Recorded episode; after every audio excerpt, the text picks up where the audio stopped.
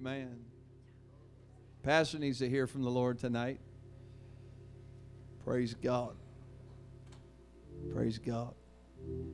This morning after service, I was speaking with a number, and and Sister James shared with me that in all her years of living for God, she writes down messages, titles, dates of when messages were preached in her Bible,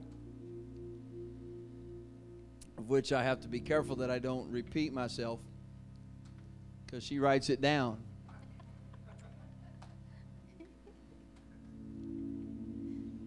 And she said in all her um, writing and studying and in her Bible, she she doesn't remember, doesn't have it written down, recorded in any service that she's been in. I'm sure there's been services that people have preached out of this book, but and in all her time, uh, she's never heard anyone preach out of the book of Lamentations.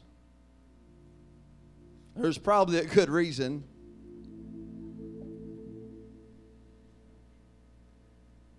Because the root word of Lamentations is to lament. It's to grieve over your sorrows, to express your grief. And we're the redeemed of the Lord. Amen. And I know we deal with grief and sorrow in this life, but we got the joy of the Holy Ghost. Yes. The Spirit of the Lord walks with us and comforts us. We have the comfort of His Spirit. We have the comfort in knowing that His Word is forever settled in heaven. We have comfort in knowing that He'll never leave us nor forsake us. Yes, amen. Amen. So, we got home this afternoon and I uh, turned to the book of Lamentations and I read all five chapters. And there's a part in Lamentations that my wife and I sing a song that's taken from, and some of it word for word, out of chapter three of Lamentations. So I knew somewhat what I was going to find, but it had been a while since I read the entire book of Lamentations. But I did today. And so just for the record and for Sister James, if for nobody else, I'm going to take my text from Lamentations chapter three. So she has something to write in her Bible.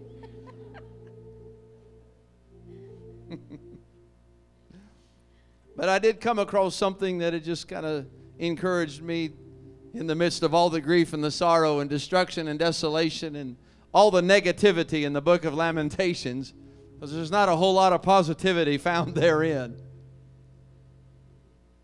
But I found something positive, so that's what I'm going with tonight.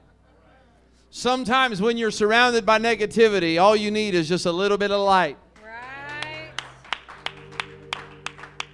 Right, amen. Like Brother Piercy said, to recharge the old battery, every once in a while you just need to make sure you get a little bit of light.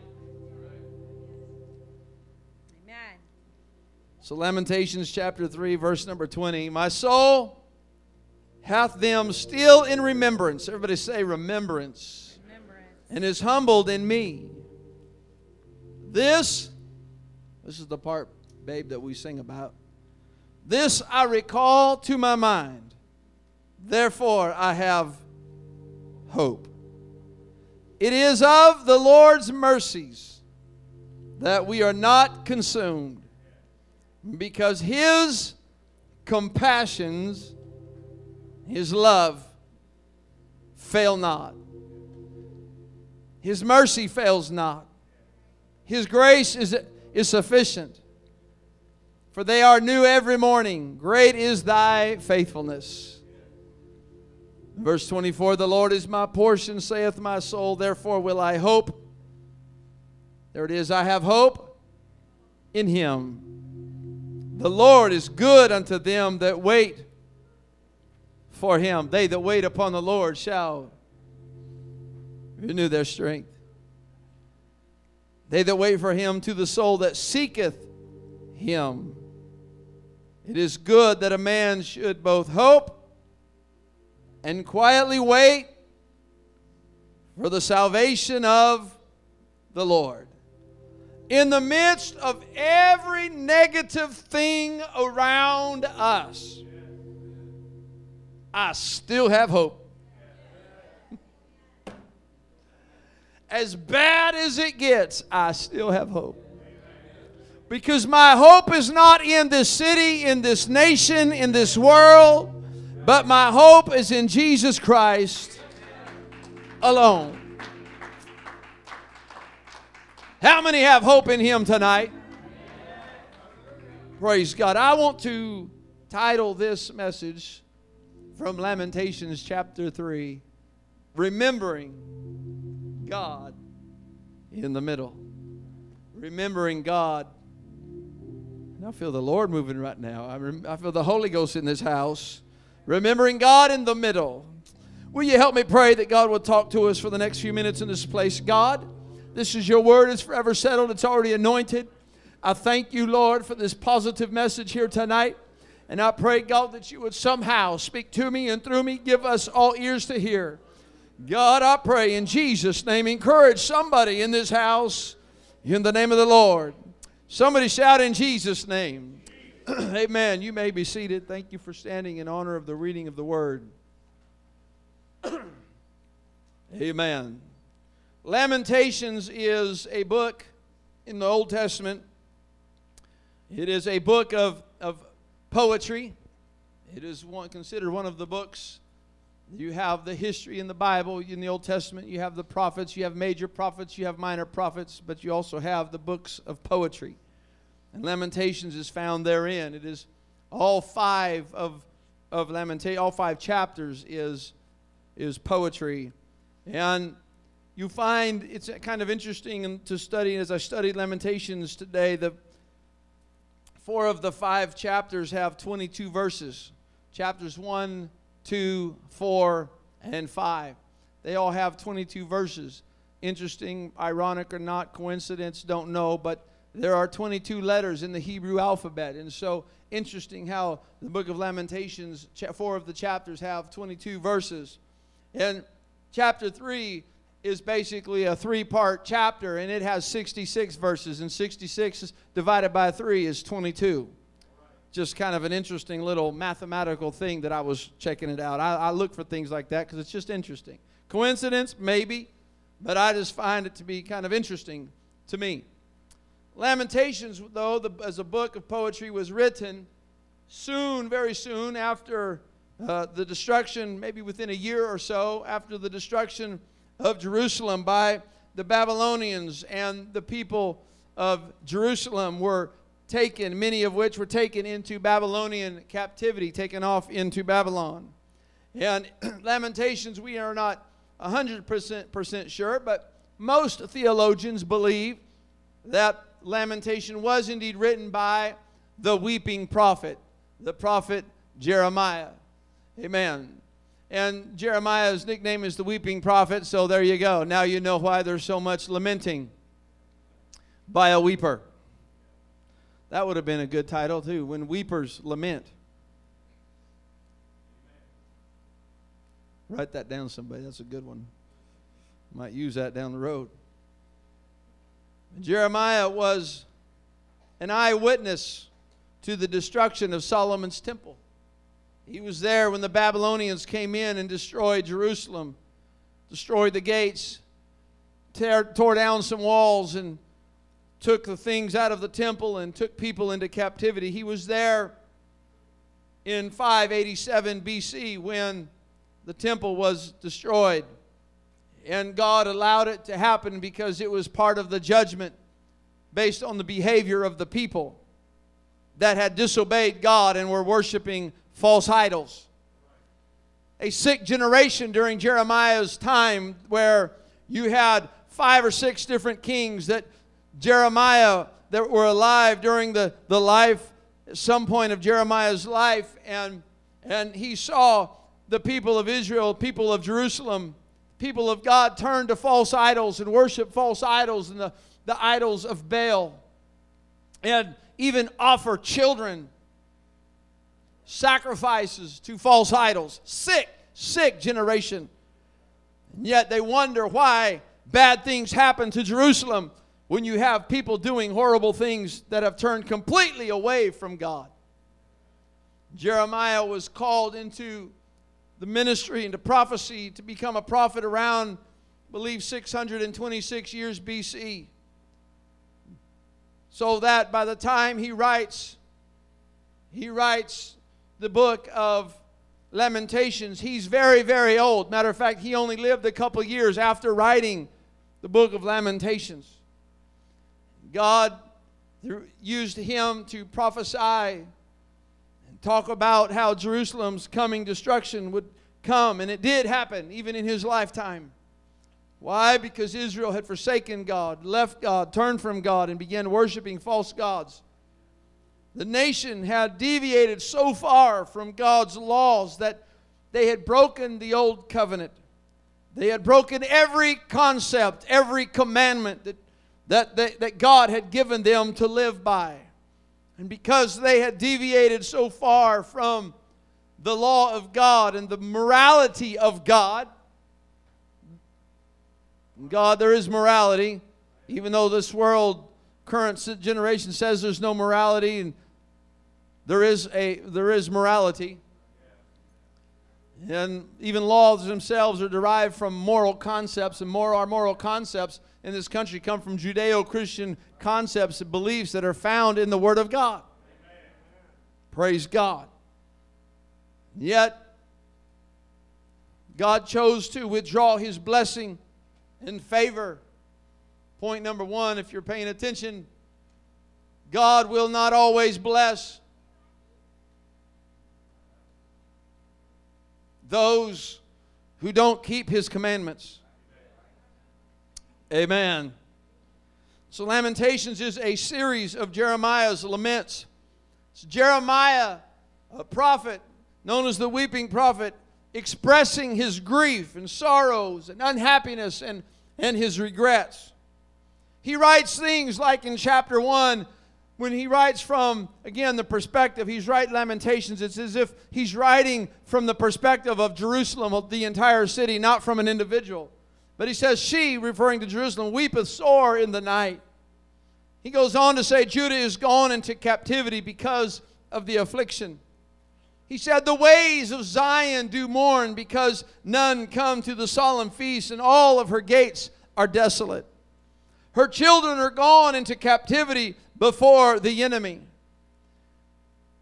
He also wrote in chapter one, the Lord hath trodden underfoot all the mighty men in the midst of myself. Jeremiah was there when he and he he watches, he observes the destruction of Jerusalem. He sees the people of God taken into captivity. He sees the affliction placed on the people of God. He sees how there are those that are mourning because of those that died in the city, Jerusalem. He sees those that are still mourning because Jerusalem is burned with fire, destroyed, and the temple is destroyed, and everything within the temple is taken and removed out of the city. He sees how the men are trodden, and yet he doesn't give the Babylonians any acknowledgement of their power. Because the entire time you find, even though this is the city of God, it's David's city, it's a city of David, you find Zion that we preached about last week. He said, the Lord hath trodden underfoot all the mighty men in the midst of me. Why? Have you ever asked that question, why did this happen? Usually the answer is because there's sin in the camp. Usually become there's sin in a society. I don't have any good news about our society tonight other than to say that God can still save them. But our, we are living in a very sick society. We're living where there are sick people standing on the court, on the on the on the steps of a court building, the highest court of in this land other than the court of God. Openly taking pills to abortion in public. That's sick.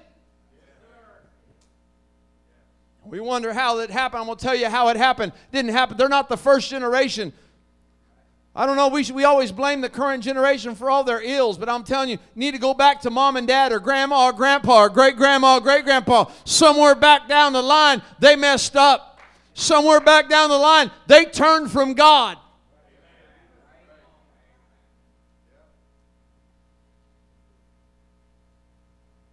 He said, Zion spreadeth forth her hands, and there is none to comfort her.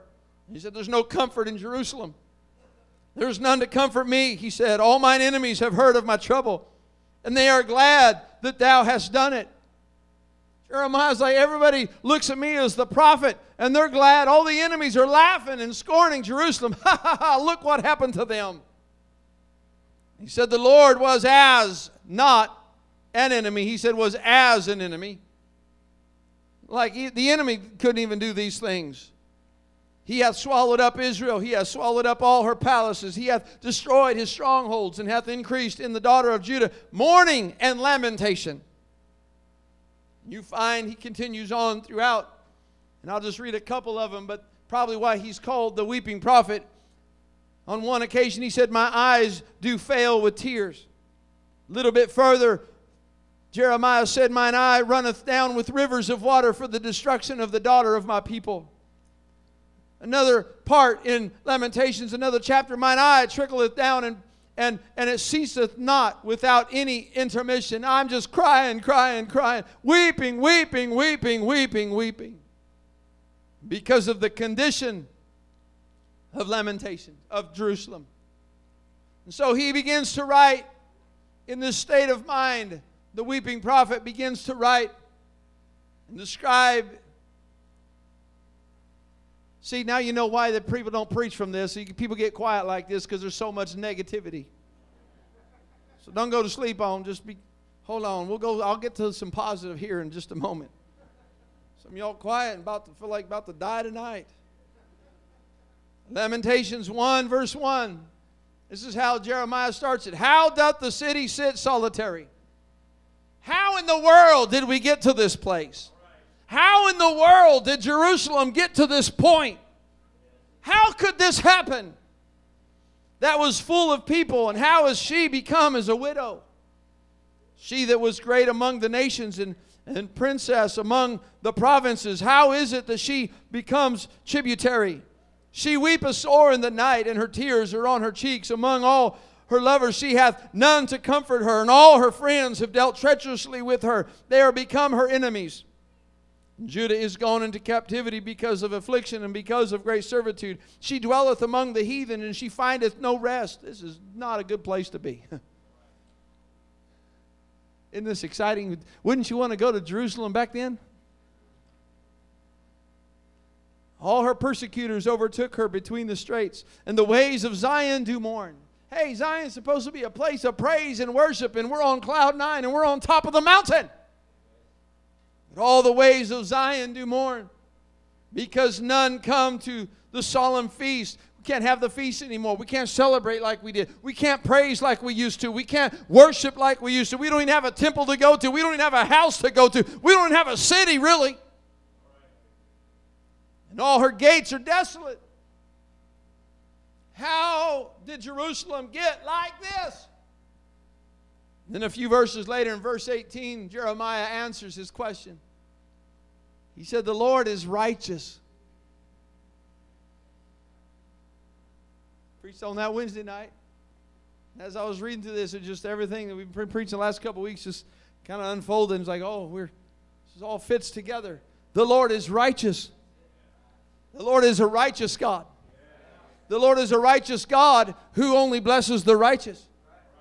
The justified. Not the perfect, the justified. Talked about that Wednesday night. For I have rebelled Jerusalem. This is Jerusalem.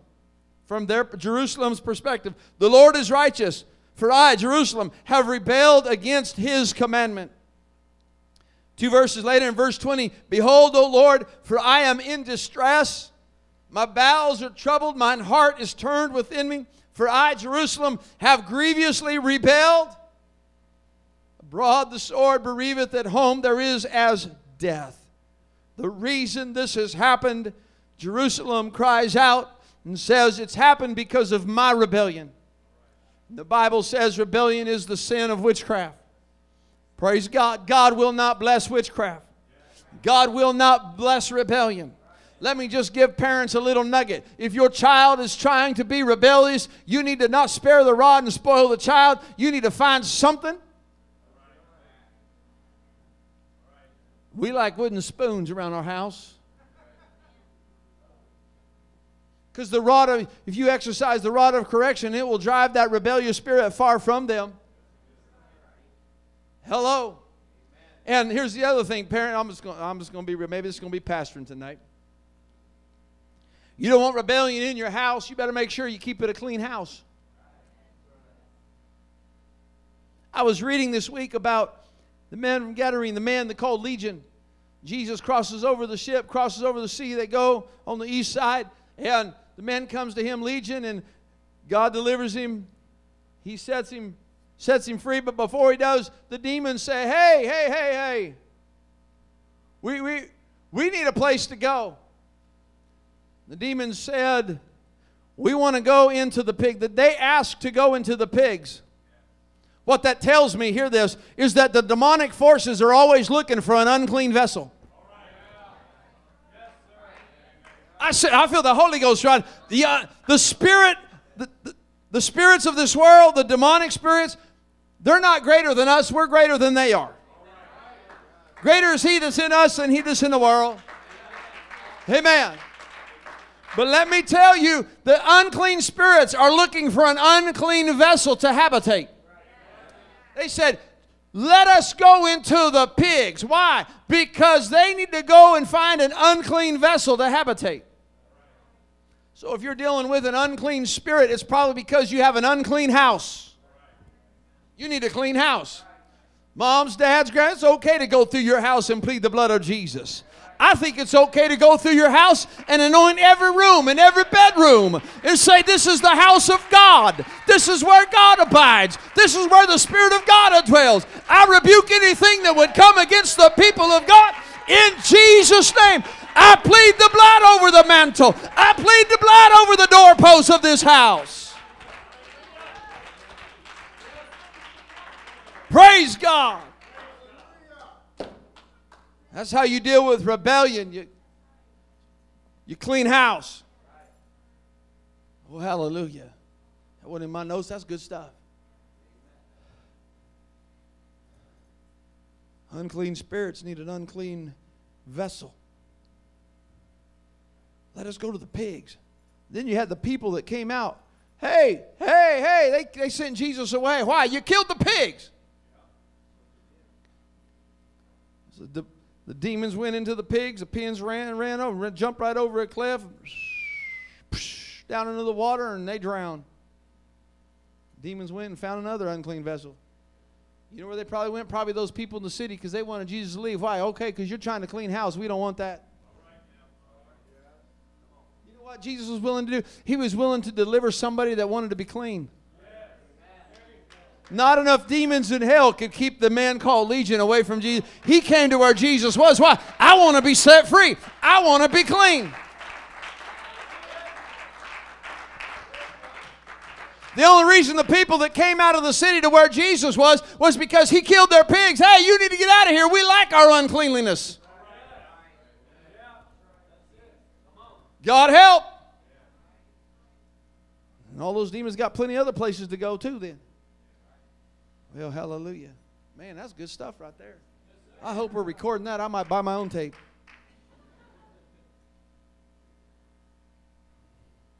But Jeremiah answers the question. The reason Jer- Jerusalem, the reason Jerusalem got to this point is because we rebelled. We the city, not Jeremiah. He didn't rebel. He was a prophet of God. He was holy. He was righteous. But the city, the people had turned from God. The kings had turned from God. They were doing sick, even offering their children to false idols. Sick, sick, sick. I can't even imagine.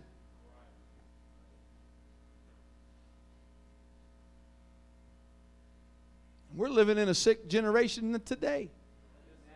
They would like nothing more than to take your kids and offer them to false idols. It's dangerous to forget the Lord. Jeremiah lived in a generation that they had forgotten the Lord. In Hosea chapter four, verse six, my people are destroyed, destroyed for lack of knowledge. Because thou hast rejected knowledge, I will also reject thee. You find at the end of Lamentations chapter five, verse twenty-two, you'll find the reason. Here it is, rejection. The people, Jerusalem was rejected because of their rejecting of God's commandments. Amen. They forgot His commandments. They turned away from God. And if you reject God, He'll reject you. Amen.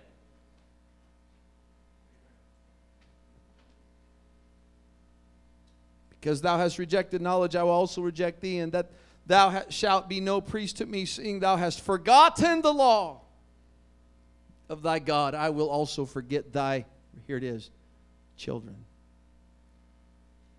Because you forgot the law. You see, the reason the people like Shadrach, Meshach, and Abednego and Daniel, the reason they ended up in captivity in Babylon is because there were some moms and dads that forgot the Lord. These three... Three Hebrew young men, Shadrach, Meshach, and Abednego. These three young men, it didn't have to be there. You know what? I don't really believe they had to be in Babylonian captivity. Had a mom and dad or grandma and grandpa been consistent and faithful to God and faithful to the house of God and faithful in their belief, and had there been some kings and princes and people in leadership said, hey, as for this house, as for Jerusalem, we're going to worship the one true God. They wouldn't have had to go through all that. We look at some of these children in this generation. We wonder why they're so messed up and their families are so messed up. I can tell you, you probably look, there's somebody that rejected God back down the back up the road somewhere. They look at ancestry dot com. Somebody rejected. Now they're having to pay the price. Again, Sister James, this is why nobody preaches from Lamentations. Deuteronomy chapter six, verse twelve. Beware lest thou forget the Lord. Why? Because you're going to be lamenting. If you forget the Lord, you're going to have grief and sorrow. And which brought thee forth out of the land of Egypt, from the house of bondage. Thou shalt fear the Lord thy God and serve Him, and shalt swear by His name. You shall not go after other gods, of the gods of the people which are round about you. But Jerusalem did. And look what happened. Lamentations. Judges two and ten, and also all that generation were gathered unto their fathers, and there arose another generation after them, which knew not the Lord, nor yet the works which He had done for Israel. It's very dangerous to forget the Lord and the commandments and statutes of the Lord. Proverbs three and one, my son, forget not my law, but let thine heart keep my commandments. For length of days and long life and peace shall they add to thee. Let not mercy and truth forsake thee. Bind them about thy neck and write them upon the table of thine heart. The problem with Jerusalem was they did none of that. They forgot the law. They did not keep the commandments. Their days were numbered because of such. They forgot the mercy and truth of God. They did not bind them around their neck. Matter of fact, they were worshiping false idols, and they forgot. Proverbs four and five, get wisdom, get understanding, and forget it not.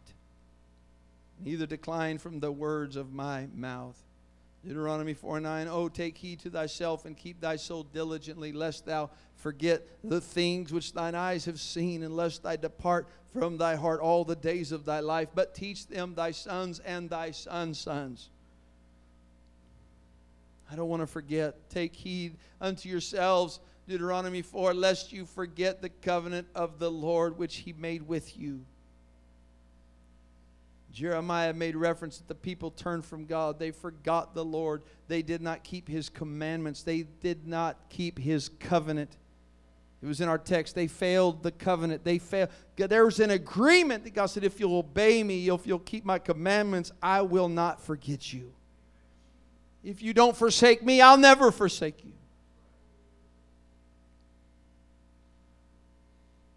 You say, well, the Bible says He'll never forsake. He says, I've never seen the righteous forsaken. That's it. He, you've never seen the righteous forsaken.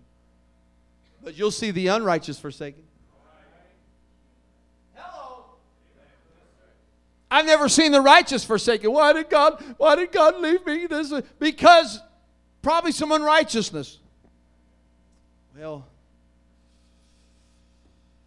Pastor, you're not being very understanding. I'm trying to wake somebody up tonight. I've never seen the righteous forsaken, nor his seed, the seed of the righteous. It's the seed of the unrighteous that are left to their own devices. But since we're clothed with His righteousness, He'll never leave us nor forsake us. He'll bless us and He'll bless our children. Why? Because of your righteousness. And I'm not talking about the righteousness that's as filthy rags. I'm talking about the righteousness of, of God in your life. You're justified by the blood of the Lamb that they sang about. Thank God for the blood. Praise God. And so, Lamentations, all five chapters, after reading all five chapters today, that express grief and heartache and sorrow and pain and suffering from the city of Jerusalem from their perspective. After reading about how the people of God had turned from God and had been rejected, I find right smack dab in the middle of Lamentations, in the middle of all the sorrow, in the middle of all the suffering, in the middle of all the heartache, still writing from the perspective of Jerusalem, my soul hath them still in remembrance and is humbled in me. This I recall to my mind. Therefore I have hope. It is because of the Lord's mercies that we are not consumed. They were taken away in captivity, but not completely consumed or destroyed. There was a comeback that came back. I said there was a comeback that came back. Because of his compassion, because his compassions fail not, they are new every morning. Great is thy faithfulness. Jerusalem's disobedience brought desolation. But when you remember the Lord, He will always remember you. You may find yourself in a situation tonight that you are have been so far from God that you have disobeyed the, the Word of God, that you have committed so much sin in your life, and you feel like you are so far from God. Here's what I've come to tell you. You need to remember God in the middle of your lamentation. In the middle of your grief, you need to remember God. In the middle of your sorrow, you need to remember who God is. You need to remember there's still hope in Christ. You need to remember His mercies are new every morning. You need to remember that His grace will always be sufficient. I've come to preach to somebody in this house in the middle of your lamentation. You need to remember the Lord. Somebody give Him praise right now.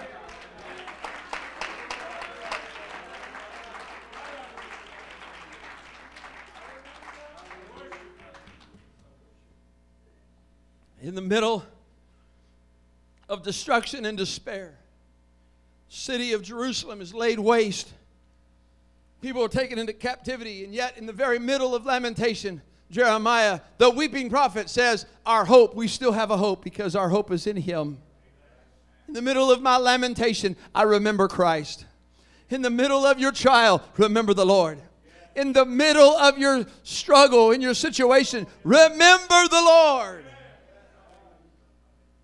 In the book of Luke, we read the story of the crucifixion of Christ. Chapter twenty-three of Luke, he portrays, he paints the picture of Calvary for us. And he says one of the malefactors, one of the, the criminals, one of the felons of that day, which were hanged, nailed, crucified, one on one side and one on the other of Jesus Christ, saying, one said, if thou be Christ, save thyself and us. In verse forty, but the other answered, rebuking him, saying, dost not thou fear God, seeing thou art in the same condemnation? And we indeed justly, we des- we, we, we deserve this. We, we rejected the law. We disobeyed the law. We did this to ourselves. That's why Jeremiah was telling Jerusalem, y'all did this. Y'all brought this on yourself. Thou art in the same condemnation, and we indeed justly, for we receive the due reward of our deeds. But this man hath done nothing amiss. And he says, and he said to Jesus, Jesus, Lord. First off, he calls him by name, Jesus. And then he acknowledges who he is. Jesus, Lord, remember me when thou comest into thy kingdom. right here in the middle of life on this earth and eternity on the other side, there was still there was even a thief on a cross that said, "Remember me." Somewhere that guy had heard who Jesus was. And he says, "Jesus, Lord, I remember who you are. You don't deserve, you've done nothing, you are perfect. You've done nothing to deserve this, this fate of being crucified. So will you remember me?" And what did Jesus say? He said, "Verily I say unto thee, today shalt thou be with me in paradise." Hey, since you remembered me, I'm going to remember you. What I'm trying to tell somebody tonight is, in the very midst of your struggle, in the midst of your sin, you need to turn to Jesus and remember Him. His mercies are from everlasting to everlasting. His grace is sufficient. He can still deliver and heal and save. Amen. Psalms one oh six and four, and I'm closing. "Remember me, O Lord, with the favor that thou bearest unto the people. O visit me with thy salvation." Remember me. Remember God in the middle of your story. Somebody come and play. Give them hope. I'm reminded of the story of the prodigal son, who wasted away his inheritance. He wasted away the blessings of the Lord in his life. He went and wasted everything that he had. Riotous living, the Bible said. He rejected. He, he didn't follow his, the commandments. He, he, he rebelled. He went off and did his own thing. And some people would just say he gets what he deserves. You reap what you sow. Famine in the land, and he's out there. Jesus is telling the story, and he says he, he ends up eating. You ready? Because he's an unclean person. He's out there with an unclean pig. That unclean spirit fell right at home. The Bible says, Jesus telling those around him, Jesus said, uh, but he came to himself. He remembered the Lord in the middle. "Before I was rebellious, but now I'm going to go be obedient. I left with my inheritance. I was somebody, but I'm okay just to be a servant in my Father's house."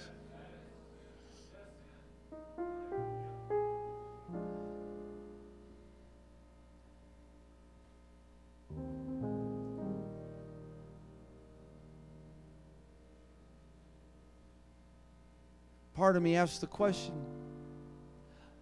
could it be that Jerusalem had to be laid waste and the temple destroyed? And all those evil people taken into bondage and captive by the Babylonians to get them out of Jerusalem. Because just a few hundred years later, there's going to be a man born in Bethlehem named Jesus. And he's going to make his way to Jerusalem, and he's going to drive out the money changers, and you're going to say, "Hey, we got a clean house because Holy Ghost getting ready to be poured out." But I wonder, in his ultimate plan, he said, "I need to start cleaning house. And while I'm cleaning house, I'm not going to destroy it completely. There's going to be a few people that are going to remember me."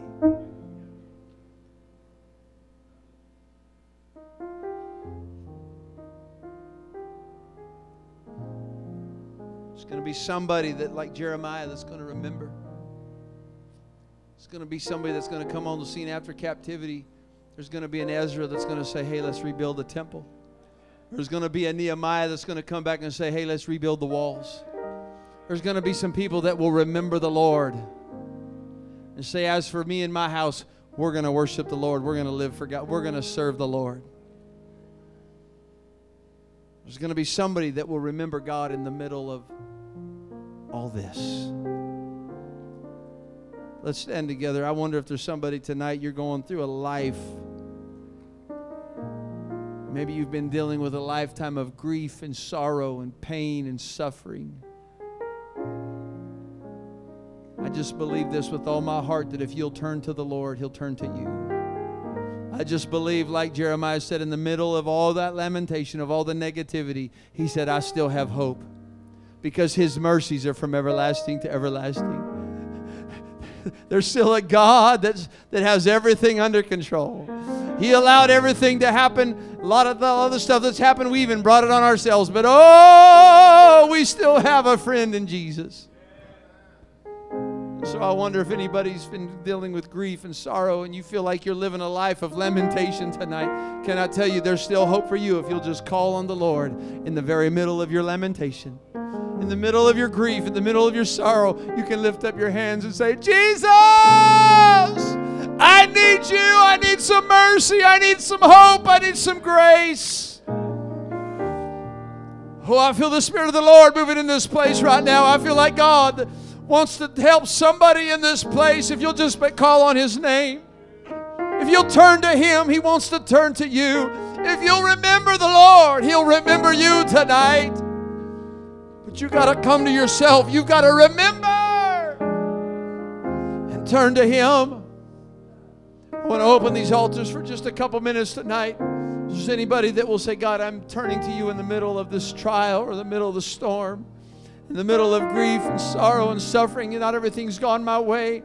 May have been my fault, may not have even been my fault, may have been someone back down the road's fault, but God, I'm remembering you, I'm turning to you, I'm going to trust in you, because my hope is in you. And God, I need some mercy and grace in my life, and I'm praying and asking for some things out of your mercy, out of your goodness. God, there were those in the Bible that turned to you. You remembered Noah. Turn to you. You remembered him in Genesis eight. Genesis nineteen, you remembered Abraham. In Genesis thirty, God, you remembered Rachel, opened up her womb. In Exodus, you remembered Abraham, Isaac, and Jacob. You remembered Samson and Judges. You even remembered Hannah and Samuel and gave her a son. Oh, remember, remember us, God.